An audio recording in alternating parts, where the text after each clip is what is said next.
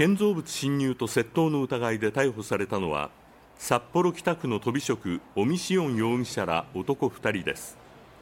2人は昨日午前2時ごろ札幌北区新琴に7条5丁目のコンビニで窓ガラスを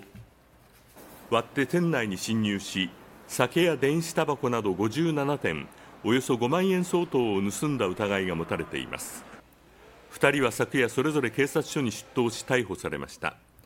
調べに対し2人はニュースになって怖くなったと供述していて警察で詳しく調べています。